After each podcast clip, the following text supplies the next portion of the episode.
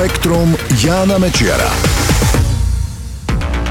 Ahoj, ak sa chcete učiť aj počas spánku, dajte si do spálne rúže. Je to trochu nadnesené, ale ako budete počuť v tomto spektre, vôňa rúží môže mať nečakané účinky. Pône pomáhajú pri učení, potvrdili to vedci z univerzity v nemeckom Freiburgu. Angažovali skupinu školákov, ktorým dali naučiť sa sériu nových anglických slovíčok. Niekedy sa učili bez vôní, inokedy boli v miestnosti tyčinky s vôňami a niekedy ich mali v izbe aj počas noci. Vedci ich jednoducho požiadali, aby si na stôl pri učení dali tyčinky napustené vôňou ruží a drvili sa pritom anglické slovíčka. Potom si ich mali dať aj vedľa postele a vôňu ruží vedci zabezpečili aj počas písomky z angličtiny. Výsledky potom porovnali s výsledkami dosiahnutými bez prítomnosti vône a rozdiel bol priam dramatický. Žiaci, ktorí sa učili, spali a písali písomku pri vôni ruží, dosiahli až o 30% lepšie výsledky.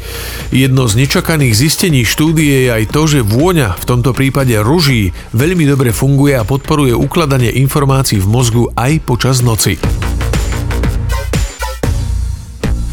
Príroda je plná zvukov. Takmer všetky zvieratá vydávajú nejaké zvuky. Výskumníci z Arizonskej univerzity sa teraz podujali zistiť, ako vlastne táto schopnosť u zvierat vznikla, čo bolo jej príčinou. Podľa jednej z hypotéz mohli ako prvé začať vydávať zvuky nočné zvieratá. V tme je totiž zvuk a sluch výrazne lepší komunikačný prostriedok ako obraz a oči. Výskumníci preto vytvorili evolučné rodostromy takmer 1800 druhov stavovcov.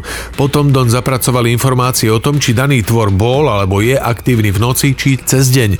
Hľadali tak štatistické súvislosti medzi vývojom zvukovej komunikácie a obdobím aktivity jednotlivých zvierat.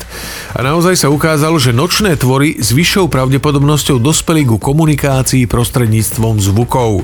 Je však pravdepodobné, že schopnosť vydávať zvuky sa v priebehu vývoja zvierat objavila viackrát, nezávisle od seba, pred stovkami miliónov rokov. U žiab, cicavcov, vtákov alebo krokodílov krokodílov. Aj keď s tým ako prvé zrejme prišli nočné zvieratá, postupne si to osvojili aj živočíchky, ktoré sú aktívne cez deň. Vedci si už dávno všimli, že rastliny v tropických oblastiach majú zvyčajne väčšie listy ako tie, ktoré rastú bližšie k pólom. Doteraz sa predpokladalo, že veľké listy pomáhajú rastlinám chrániť sa pred prehriatím, lenže veľké listy zachytia viac slnečného žiarenia, takže by sa mali vyskytovať skôr v chladnejších oblastiach. Vedci z austrálskej Macquarieho univerzity ponúkli odpoveď na túto hádanku. Podľa nich zohráva úlohu aj schopnosť odolať nočným teplotám. Preskúmali listy viac ako 7600 rastlín z celého sveta. Zistili, že v teplom podnebí dokážu veľké listy lepšie odvádzať prebytočné teplo. V noci by však z nich príliš tepla unikalo. Preto majú rastliny v tropoch väčšie listy, v chladnejších oblastiach menšie. Výnimku tvoria púštne oblasti, kde by z rastlín cez veľké listy unikalo príliš veľa drahocennej vody. Vedci zároveň zistili, že klimatické zmeny už dnes vplývajú na veľkosť listov.